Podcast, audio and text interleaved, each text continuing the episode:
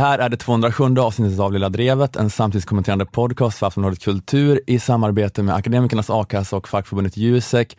Här på plats i Malmö musikstudio är jag, Ola Söderholm och Nanna Johansson och Moa Lundqvist. Hej på er! Hallå, hallå! Den här veckan ska vi, eh, jag ska prata lite om Hans Rosling och klimatfrågan.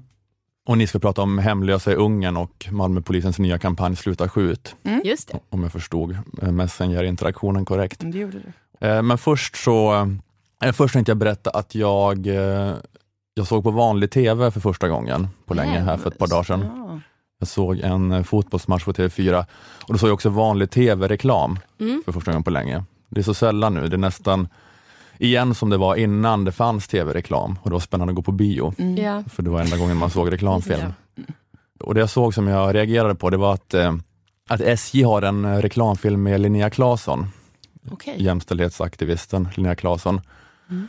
Eh, Det är att eh, SJ känner att de har sin kärnverksamhet så bra ordning att de kan unna sig att bränna iväg lite pengar på Vogue advertising. Snyggt.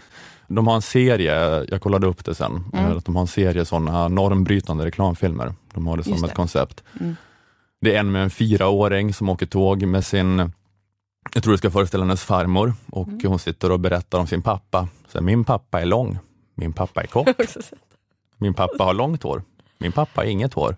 Och man bara, det här pappa? går inte ihop. Nej, vad fan. Och så slutar filmen med att man ser på perrongen när hon kliver av att det kommer två pappor som möter henne. Som har helt olika frisyr. Mm. Och det är helt okej, tycker SJ. Vad skönt. Eh, Det här tåget har inte slutdestination Auschwitz bara för att ni är sodomiter. Var det sloganen? Så den texten, den, den, den texten kommer upp i slutet. Jag tittade så himla ouppmärksam på den så jag trodde att det var massa olika barn som pratade om sina pappor. Mm.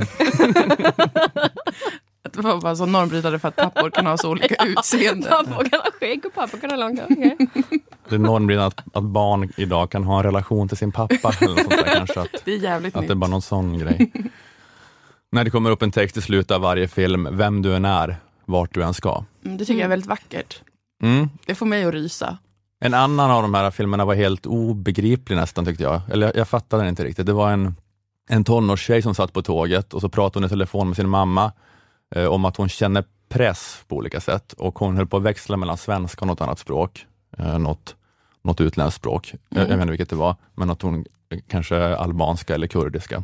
Två, Okej. två vilda gissningar. Ja. Men, eh, och så slutar det med att hon säger att hon säger då till sin mamma i telefon, jag tänker inte ge upp, jag tänker spela som forward. Och så kommer hennes lagkamrater kliver på tåget och sätter sig med henne. Bara. Ja. Och så det, eller jag fattar, det, var liksom, det, det, är det normbrytande konceptet att det är okej att vara tjej, eller okej att ha invandrarbakgrund och ändå spela fotboll. Och spela fot- Eller okej och okej, men man får åka med tåget i alla fall. Ja, SJ slänger inte Jag av. förstår faktiskt inte alls heller den. Nej, eller jag vet inte om jag missade någonting. Nej. Vad, vad är, nej, vad är det som är... Där känner jag nästan att, att en sån reklamfilm blir typ skadlig. Alltså det är som att den pekar på att det skulle vara... Eller man börjar tänka, man börjar le, försöka hitta fel. Kan hon verkligen spela fotboll? Ja, vad är det ni menar? Varför är hon ett sånt jävla freak? Det känns inte så svindlande normbrytande. Nej. Att det är precis att SJ och blir nästa SJ-reklam. Vi är emot sambeskattningen. Deal with it. Vi tycker att kvinnor kan lönearbeta.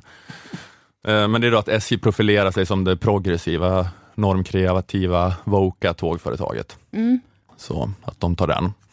Så jag vet, Den, den pucken. ja, precis. Mm. Får se om någon tar någon annan. Om MTG. Tar den att de eh, älskar normer. Ja, precis. De ska inte bryta mot dem. Snälltåget, här är män män och kvinnor kvinnor.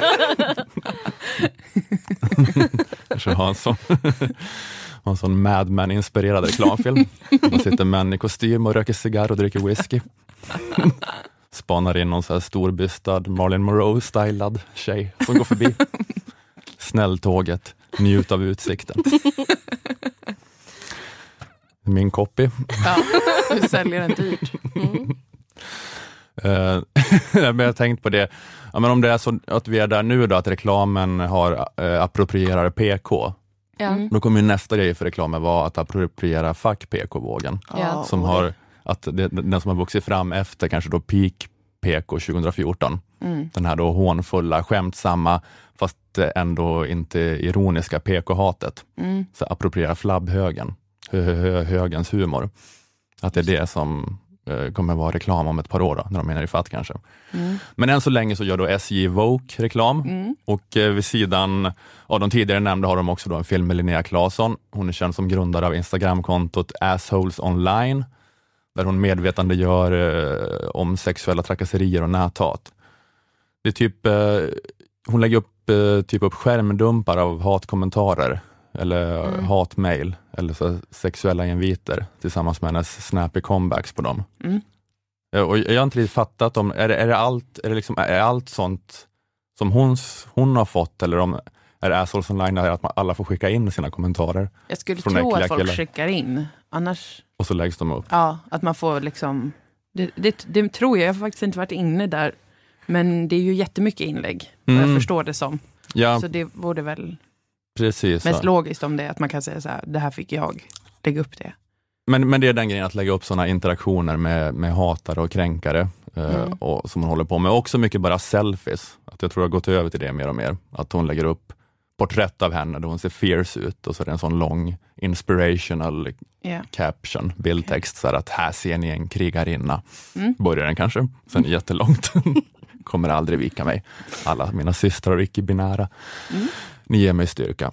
Och fortsätter så. Eh, men eh, i alla fall, hon är med i en av de här SJ-reklamfilmerna eh, och den heter då Linneas resa. Och det, det är ingen dialog, så jag tänkte det är ingen idé att jag spelar upp någonting Nej. i den, utan de, de, det, det, är bara att det spelas en balladversion cover utav E-Types This is the way. Och man får se, då se Wow. hur, hur, ja precis. Det var, jag undrar, det kanske var med Så mycket bättre en gång, att man gjorde en sån innerlig version utav typ det låter Lalle. som något som händer i Så mycket bättre. Ja exakt, det är verkligen Så så. Lalle. Lalle tonar ner en E-Type-låt och så tycker alla att... Alla börjar gråta direkt ja, innan de ens börjat. För det blir så jävla vackert. det här blev deep för TV4 vänner.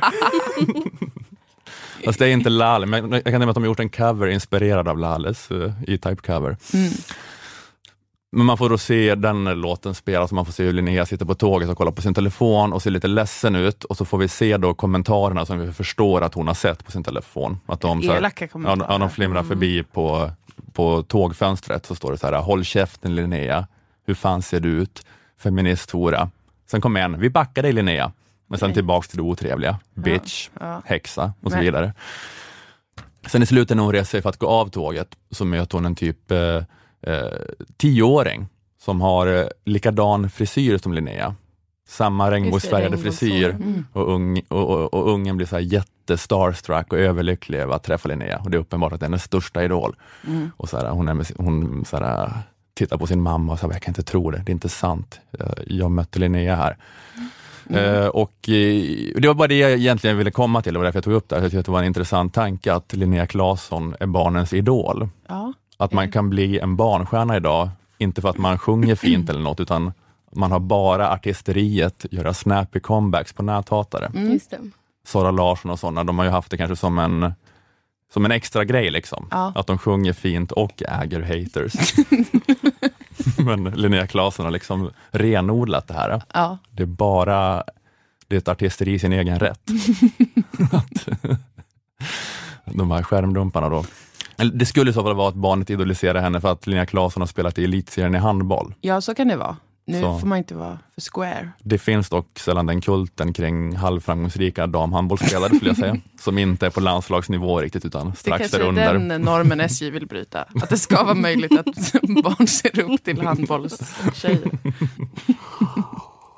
Ehm, nej men jag skulle säga det är ju ändå, tanken är ju då, för att hon, tanken är ju då att, det, att hon är så skicklig på att skärmdumpa äckliga gubbar. Som, Mm. Det är det som har gjort henne till barnens favorit. Så det är just det här att, det bara, att, det bara, att det är det som är grejen nu, att barn idag står inte så med ett hopprep som mikrofon framför spegeln och Nej. mimat sin favoritartist, utan de övar sig på posen och ska göra en till en snappy comeback. De skrivit på att någon kallar dem islamälskande feministsvin, eller sånt där. Att man har, eh, ja men just att man har renodlat det liksom. Man har tagit bort Mm. allt annat liksom. Skalat bort allt onödigt. Att Bara vara, kvar det ja, men vi har så olika kändisar, vi har skådisar, vi har sångare, vi har liksom sådana som blir hatade. Vad jobbar du med? Jag blir hatad. det, Eh, men, men om ett par år då, då kommer det vara den här då, kommer det anti-vogue-grejen vara, som approprieras. Mm. Så då, jag vet då kommer de ha en sån eh, reklamfilm då, jag vet inte, han arg Blatte talar sitter och äger snöflingor. Och att man ser det, ser det komma upp på tågfönstret. I, så här, i bistron sitter Katarina Janouch, Alexander Bard och Jean Frick sitter och så här, läser FIS partiprogram och så här, hånskrattar och high-fivar. Och då kommer, då kommer det liksom tre stycken minimis av dem fram och bara Ja, men jag, jag, jag tyckte bara att det var det var, det, var bara, det var bara en ny uh, tanke om vad som är liksom en potentiell barnidol. Jag hade inte tänkt på Ja, det för förut. barnidol och vad som är liksom reklam. Jag undrar vad de har för bevekelsegrund. Alltså, kan det vara så lätt att de bara vill liksom de vill liksom bara visa olika sorters liksom, tolerans och kärlek och så, så att liksom, deras kunder ska ha mer tolerans med dem. De är såna Kanske. jävla fuck-ups liksom. Mm. Bara, vi accepterar er som ni inte ni acceptera vad tåg står i fem timmar på centralstationen? Ja, ja, att vi har våra liksom normkreativa tidtabeller.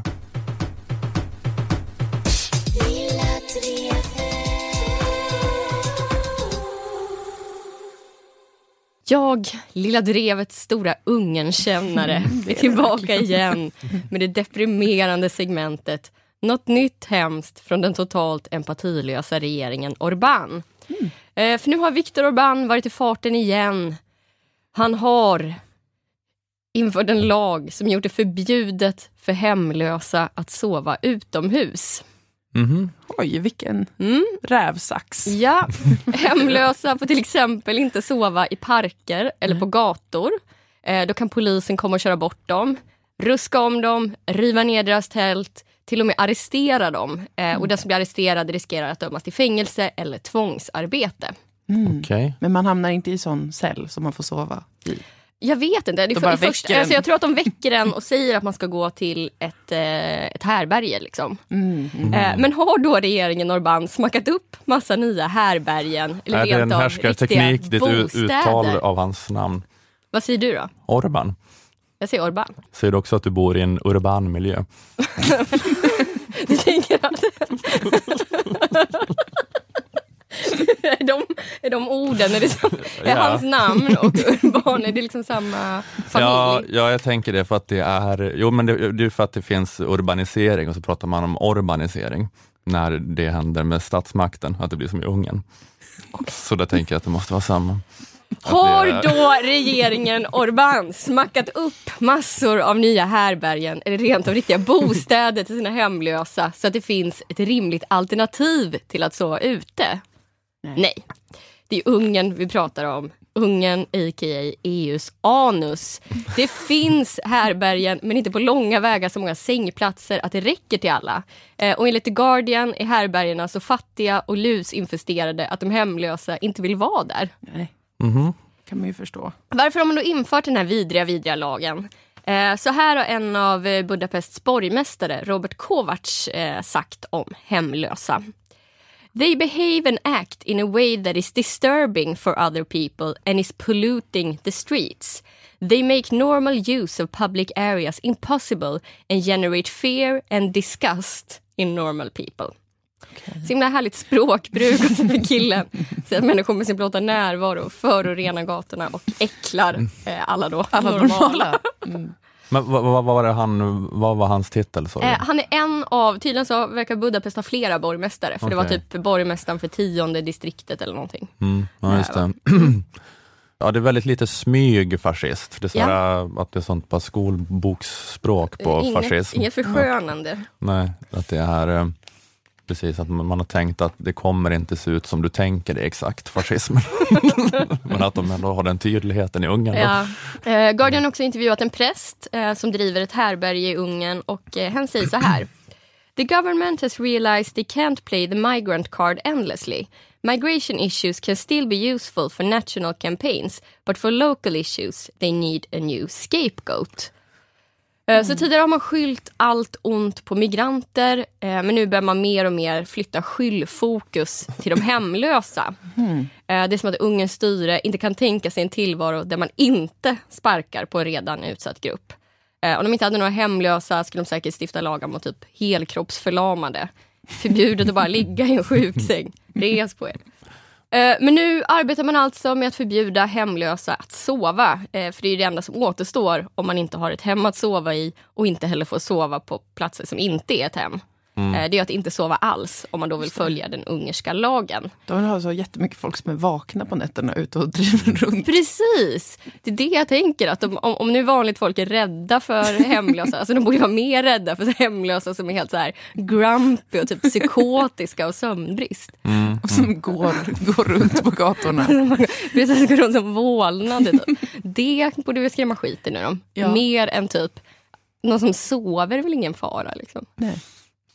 Alltså det är svårt att tänka sig något värre än att vara supertrött och det enda man har att sova på är en stenhård bänk i någon jävla park. Och när man äntligen, äntligen lyckas hitta en ställning som är tillräckligt bekväm för att somna, då blir man väckt av att polisen står och petar på en med en batong slash känga. Och det är inte vilken polis som helst, utan ungersk polis. Ungersk polis, fy fan! Det här är ju bara en av alla vidrigheter som regeringen Orbán hittar på. Eh, men nu så pågår faktiskt en granskning av Ungern inom EU. Har ni hört det? Nej, det har, det har jag inte hört. De har inlett nu en granskning av Ungern. Eh, man kan ju inte utesluta ett medlemsland eh, från EU när de väl har gått med. Men man kan använda kapitel 7, det så kallade atombomben. Just det. Mm -hmm. mm. Med den så kan man då beröva ett land eh, rösträtt och eh, allt inflytande i EU. Landet får sitta kvar som passiv medlem, men de har liksom inget att säga till om. Det skulle EU kunna göra med Ungern om de inte skärper sig. Men tydligen så måste då alla länder utom Ungern rösta ja till det. Och det kommer liksom inte hända, för Ungern har en BFF i Polen så Polen kommer att hålla Ungerns rygg, vilket gör att Ungern sitter säkert i EU för typ alltid. Hmm. Jag tycker det känns så himla naivt av EU-grundarna att de inte la till något sätt att utesluta ett land från unionen. Alltså tänkte de så här, har något hemskt någonsin hänt i Europa? Skulle ett europeiskt land plötsligt kunna gå bananas och bli auktoritärt och fascistiskt? Nej, det har väl inte hänt, skulle väl inte hända. Äh, vi struntar i att lägga in en klausul om att länder kan uteslutas. Äh, så EU står liksom helt tandlösa juridiskt och kan bara se på när Viktor Orbán och andra skurkar misshandlar sina folk.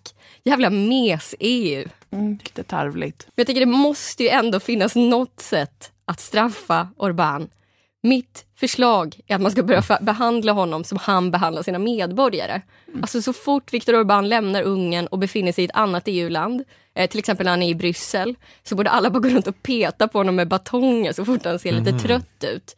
Eh, kanske andra grejer som man gör mot sitt folk. Kanske typ jag vet inte, censurera alla viktiga meddelanden till honom som han censurerar media. Alltså bara vara så jävla störiga mot honom i brist på legala vägar att sätta åt honom i fucking mes-EU.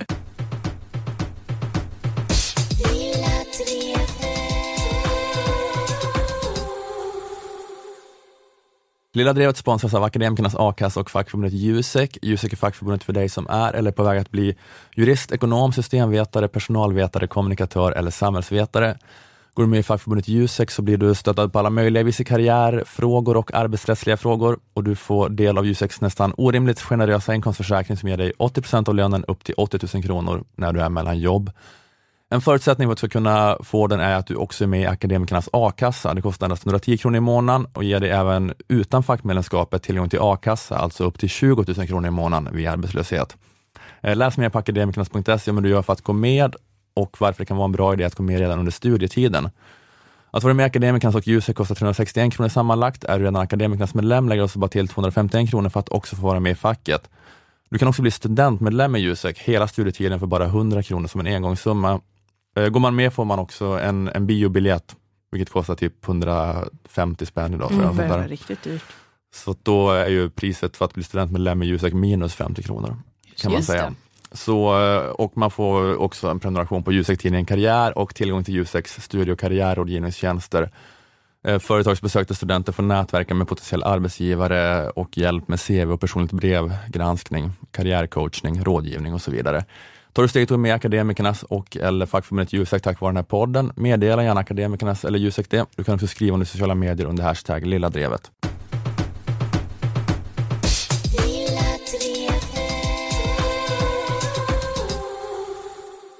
I Malmö så har ett nytt projekt startat precis nu. Det är ett samarbete mellan polisen, Malmö stad och kriminalvården, bland andra, för att få stopp på den grova kriminaliteten och skjutningarna som det har varit eh, väldigt mycket av i Malmö. Projektet heter Sluta skjut.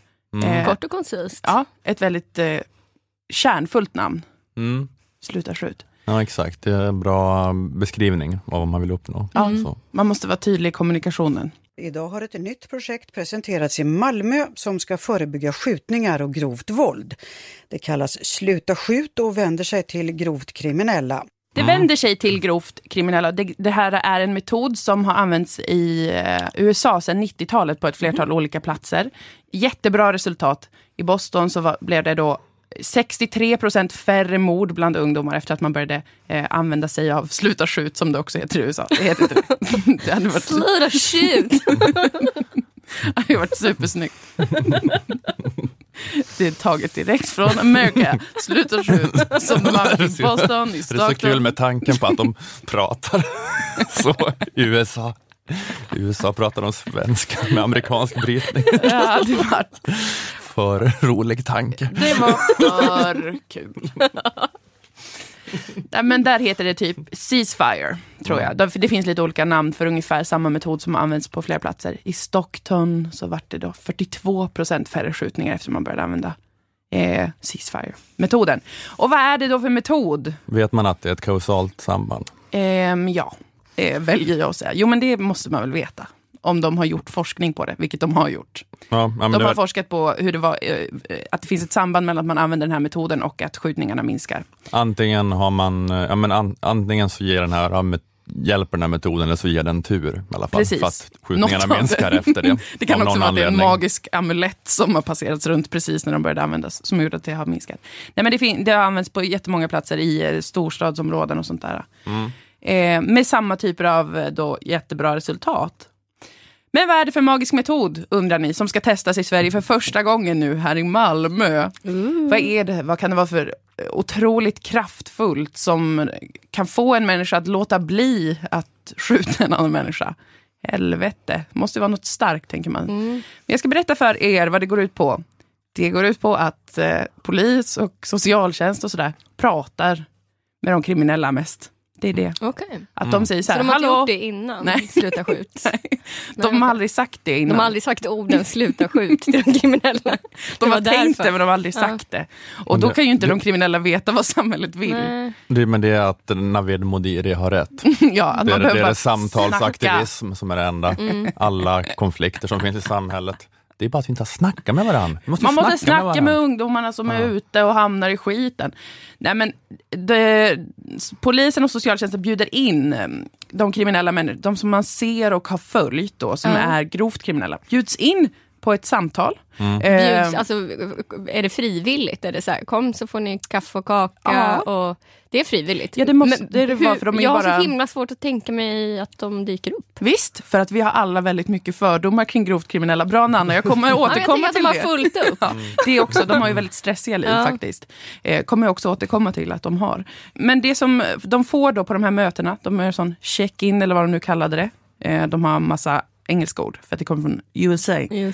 Eh, de får eh, veta vad samhället vill, sluta skjut. Eh, och sen så får de också veta eh, vad de kan få för hjälp då. Avhopparverksamhet, och hjälp med missbruksproblem för många som eh, knarkdrogar och sånt. Mm. Och så kan man i vissa fall också involvera familjer till de kriminella som får komma dit och ha en intervention där de är så här, sluta skjut, säger också då familjen. Och då blir det ett väldigt tydligt budskap.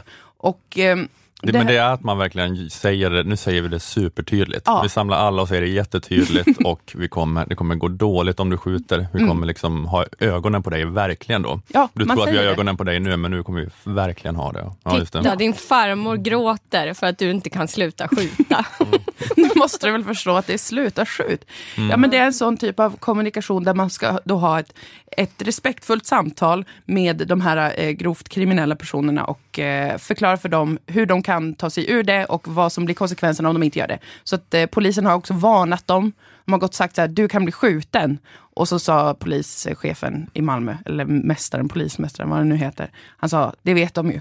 det vet de, det det de vet ju om att de kan bli skjutna när som helst. Men Mm. det är ändå att de säger det till dem. Mm. Vi ser er, vi ser att du kan bli skjuten när som helst. Eh, men ja, kan det verkligen gå? Det låter ju nästan för lätt och för bra för att vara sant.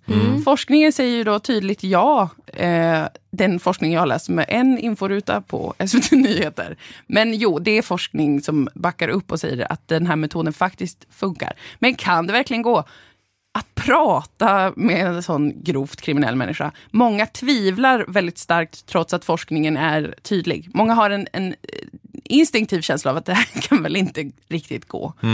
Eh, Det är ju väldigt svårt att acceptera att en sån här metod faktiskt fungerar för att då, då, måste man ju ta in också att de här, även de här grisigaste personer, och det vill man ju helst inte göra för de ju också är de var taskiga först, de var taskiga hela tiden, rå och jobbiga. Eh, Men, så man måste ta in, man måste ju ta- ta in då att det är någon kille som man kan sitta och prata med så, och säga så här, hallå, sluta skjut. mm, Eh, Att det inte bara är någon sån vansinnig eh, galning som springer runt med fradga i munnen och eh, knarkdroger och skjuter ihjäl alla människor. ja just det. Lite det är liksom lite jobbigt att ta in det när, det när det handlar om kriminella. Det vill man helst inte, för man vill ju helst bara tänka så här, usch, vad är det för jävla skit? Gå och lägg er. Det, det- ja, det är ja, svårt för det får folk. väl stå för dig lite grann. Men du är Nej, lite det- så. Du Nej. tycker att det var rätt som de behandlade vargen i Bamse i början. En gång tjuv, alltid tjuv. Ola, jag ger röst åt det stor, den stora massan. Självklart är jag otroligt god och har alltid sett djupt kriminella som gemene människa och broder och syster. Men samhället, Ja. De, samhället gör inte det. de har mer auktoritär inställning. Mm. Ja. Det, var det har ju varit så i Malmö med att eh, jättemånga mm, unga män har skjutits ihjäl. Och i somras så var det ett trippelmord Mm. på öppen gata. Och då gick polisen ju ut och sa att allmänheten inte behöver oroa sig. Eh, vilket är kodspråk för att det här är grovt kriminella. Så att det angår liksom Var det inte den drive-byen? Ja, usch på internetcafé på Värnhem. Ja. Eh, men de, alltså tre, tre människor blev ihjälskjutna på öppen gata och det man kommunicerade ut var att ni behöver inte oroa er för det här är inget konstigt. Botox Cosmetic, out of botulinum toxin A, FDA approved for over 20 years. So, talk to your specialist to see if Botox Cosmetic is right for you. For full prescribing information, including boxed warning, visit BotoxCosmetic.com or call 877-351-0300. Remember to ask for Botox Cosmetic by name. To see for yourself and learn more, visit BotoxCosmetic.com. That's BotoxCosmetic.com. konstigt. Jo, det var ju konstigt. Men ni förstår vad jag menar, att det har varit en stegring av den typen av retorik kring det också. Att, man, eh, att kriminella, de håller ju på så här och skjuter varandra. Och eh, det är som när hösten övergår till vinter. Att man gillar det inte, men det händer. vad ska ni göra? Och så sen plötsligt kommer det här nu då. En, en ny signal som är att tydligen är det enda som funkar, det är ju att man gör tvärtom.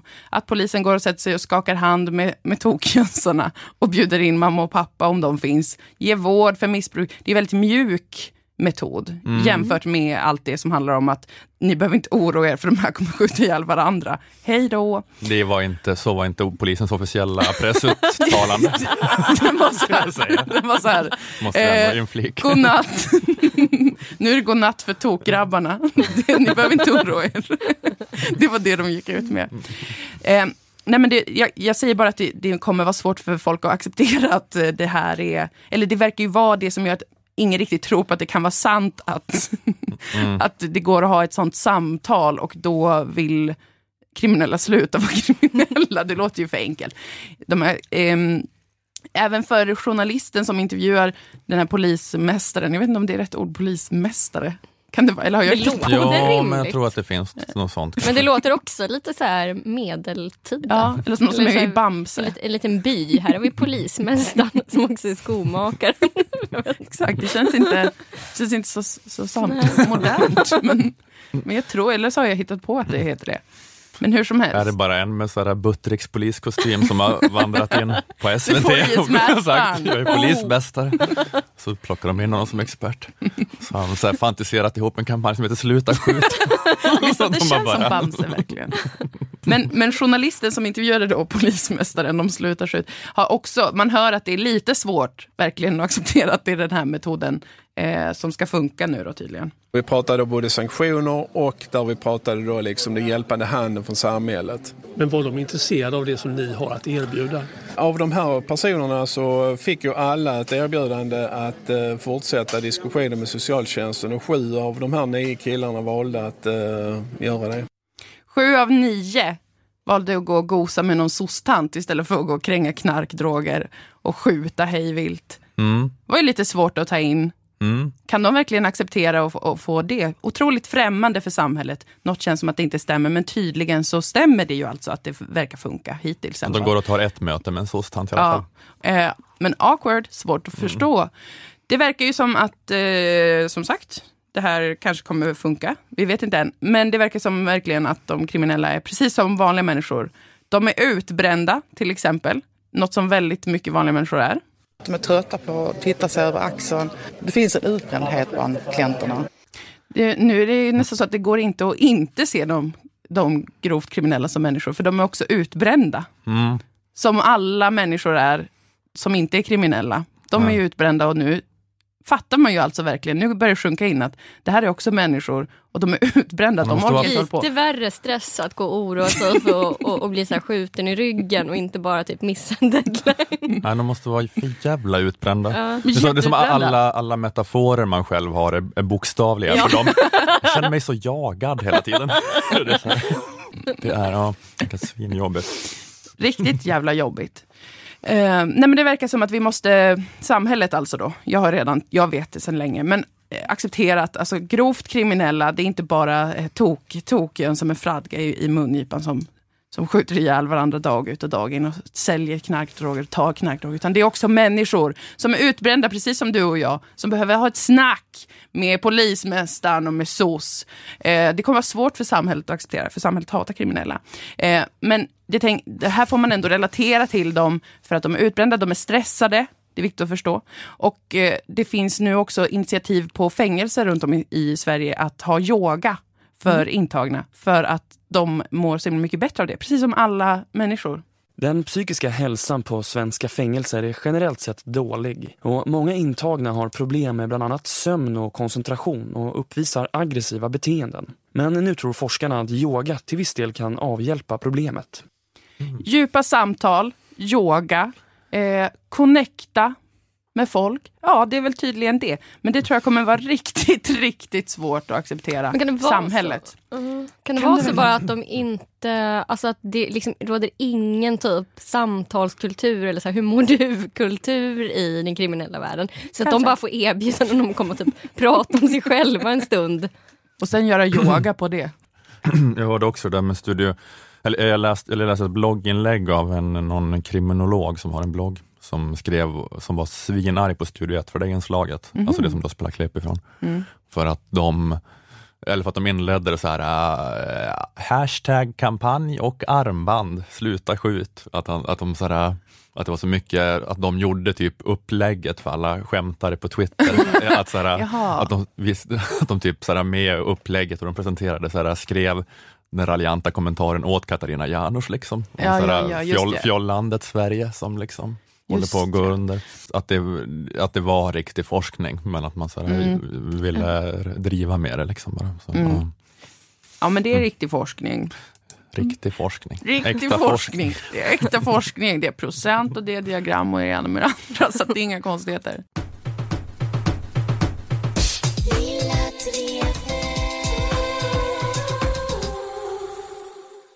Eh, jo, jag läste en krönika i DN Kultur av Björn Wiman med rubriken Tänk om Hans Rosling fått leva och tagit klimatkrisen på allvar.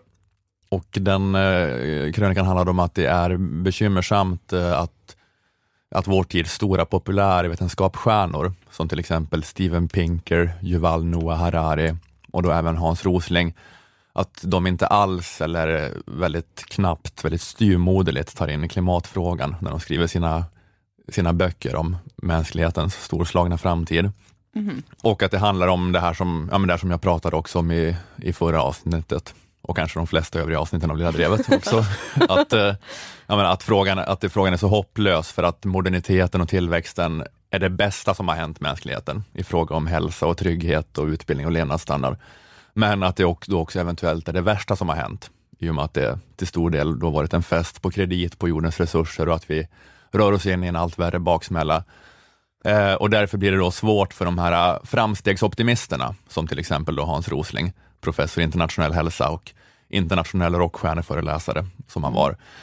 Eh, det blir svårt för dem för att grundförutsättningen för att det här bästa som någonsin hänt är sant, är ju att det värsta också är sant Mm. på något vis. Då. Det, så det blir svårt att ha en trovärdig plan för hur vi ska hantera det värsta, eftersom det värsta också eh, är grundförutsättningen för det bästa, vilket är deras USP. Det här är Mm. det bästa.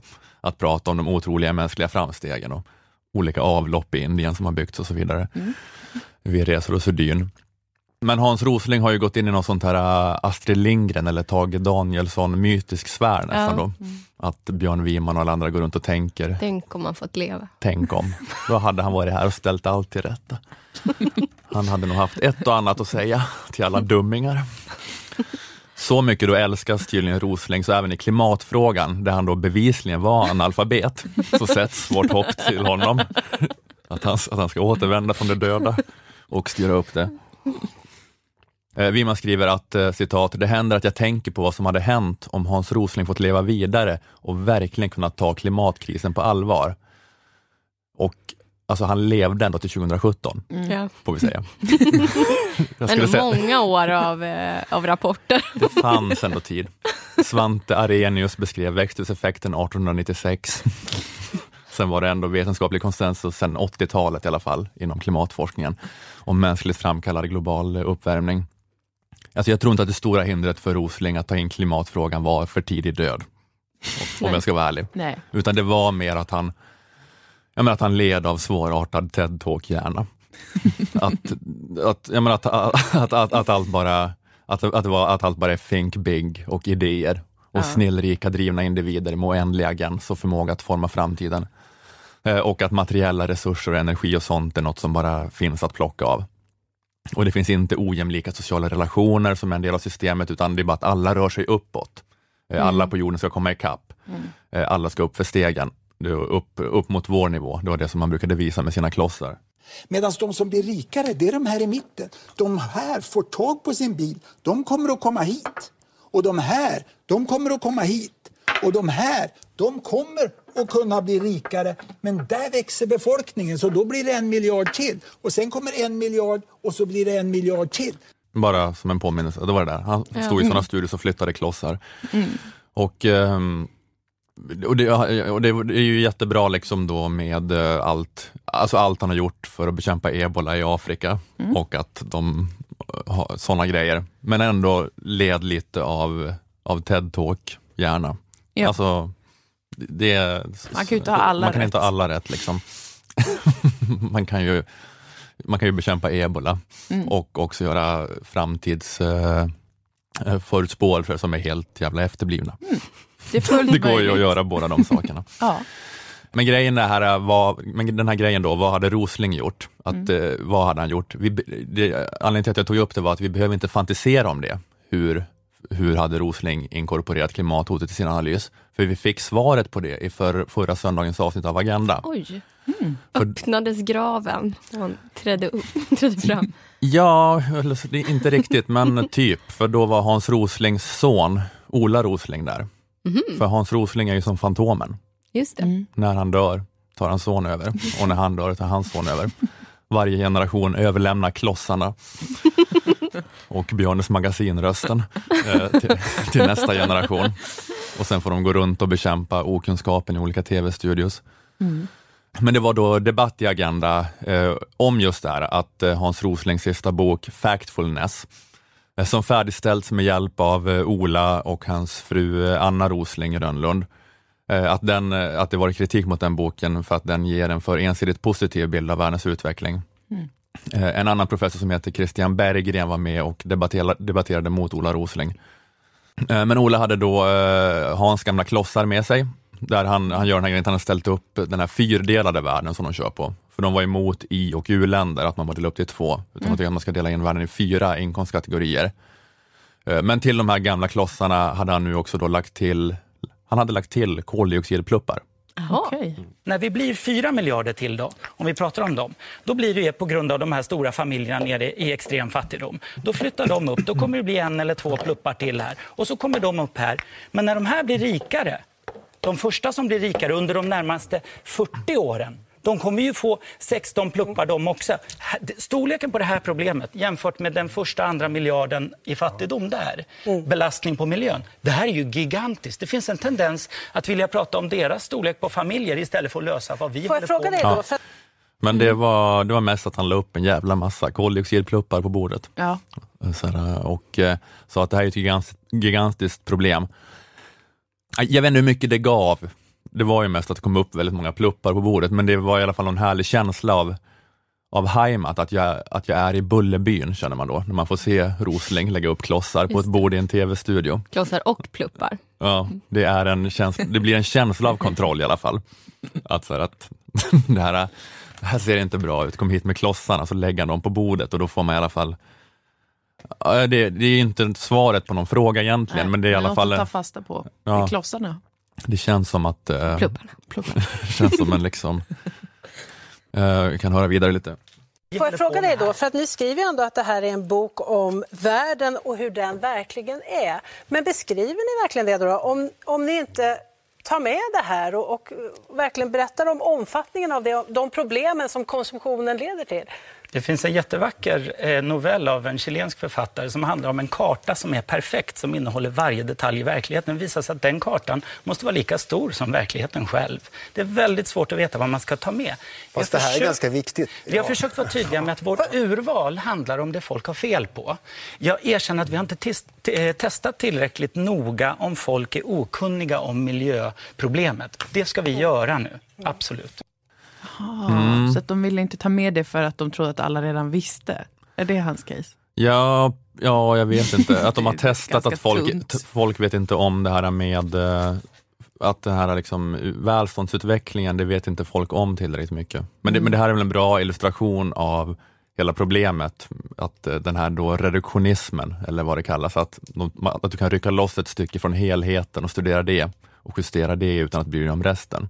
Att så här, fattigdomsbekämpningen och miljöarbetet, det är två helt separata sfärer. Vi har valt den ena och inte den andra. Men ni kan liksom inte, ni kan inte välja det ena för ni kommer hamna så inåt i helvete fel med era förutsägelser om livskvalitet och utveckling om ni inte tar det andra i beaktande också. Liksom. Mm. Men det är så nu sant som man säger då, att en karta måste vara lika stor som hela landskapet om den ska vara perfekt. Men bara för att en karta inte kan vara Mm. perfekt, så jag vet inte ifall det är en anledning till att utelämna det viktigaste från kartan. Jag trodde att kartor var perfekta. Nej, nej, nej, för att de är inte i skala 1-1. Nähä. De måste vara det tror jag, om de ska Vilken vara helt perfekta. nörddikt att man var tvungen att ha det infot för att förstå den dikten. Ja, ja precis. Ja, men nu är vi verkligen re- nere på riktig nördnivå i kunskap här. Nej men jag vet inte, men om man liksom inte har med de så här planetära begränsningarna så tänker jag att kartan blir, ja det blir väldigt, eh, jag förstår du kan inte ta med allt på kartan men det är ändå så här något, är, du kanske ska ha med det allra, allra viktigaste på kartan.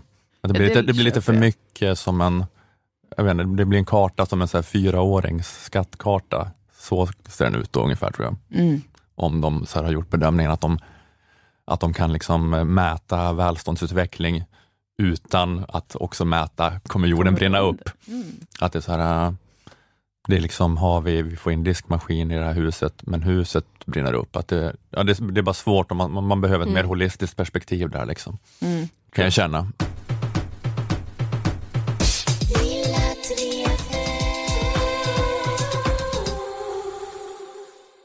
Vill du göra reklam för något på SVT Play? Ja, min och eh, Dilans eh, tv-serie som vi har skrivit som heter Sagan om Dilan och Moa, regisserad av Sissela Benn, eh, ligger nu uppe på SVT Play.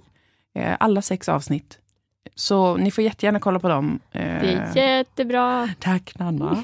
Ola? Ja, Ja, ja. du hade inte sett Ola har inte kollat. Jag har inte kollat. Jättebra. Nej, men det Ja. finns, och så sänds det på måndagar på ettan 22.50 för er lilla Drevet-lyssnare som verkligen älskar era SVT1 måndagkvällar. Så Mm. sänds det även då. Så titta på det och allt sånt eh, är väl det. Mm. Min andra podd, Spela spel, eh, ska ha en slags meet and greet eh, 3 november på Playoteket här i Malmö. Eh, Mm. och spela spel typ hela dagen med folk som vill. Gud, det var Det kan man komma på. Sluta se så föraktfull Ola. Gillar du inte spel, Ola? Ja, nej men det, ja, det, ja, det, det låter jättekul. Men, åh, jag vet inte hur jag...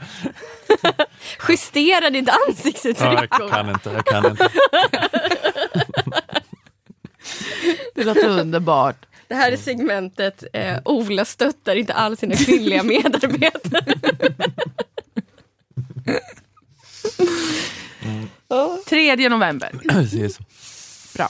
Mm, 3 november. Eh, och eh, just det, och ja, livepoddarna, det är slutsålt i Uppsala. Eh, så att, eh, Finns det 30 några små oktober. balkongplatser kvar på Kina-teatern? Just det, så det kan ni som inte fick biljett i Uppsala kan åka till Stockholm. Det är ju också för icke-studenter i Stockholm då. I Stockholm är alla välkomna. Ja, det finns nog några platser kvar Mm. eh, på, eh, på eh, härliga Kina-teatern. Så kom dit, det blir nog roligt. Det blir kul. När det, det är näst, nästa vecka. Mm, precis. Jesus. Du, jag och Jonathan på scenen. Okej, vi säger tack för den här veckan då. Tack eh, Aftonbladet Kultur, Akademikernas A-kassa och fackförbundet Jusek. Tack Malmö musikstudio där vi spelade in. Jag heter Ola Söderholm. Ni heter Moa Lundqvist och Anna Johansson. Hej hej! Haha. Hej då!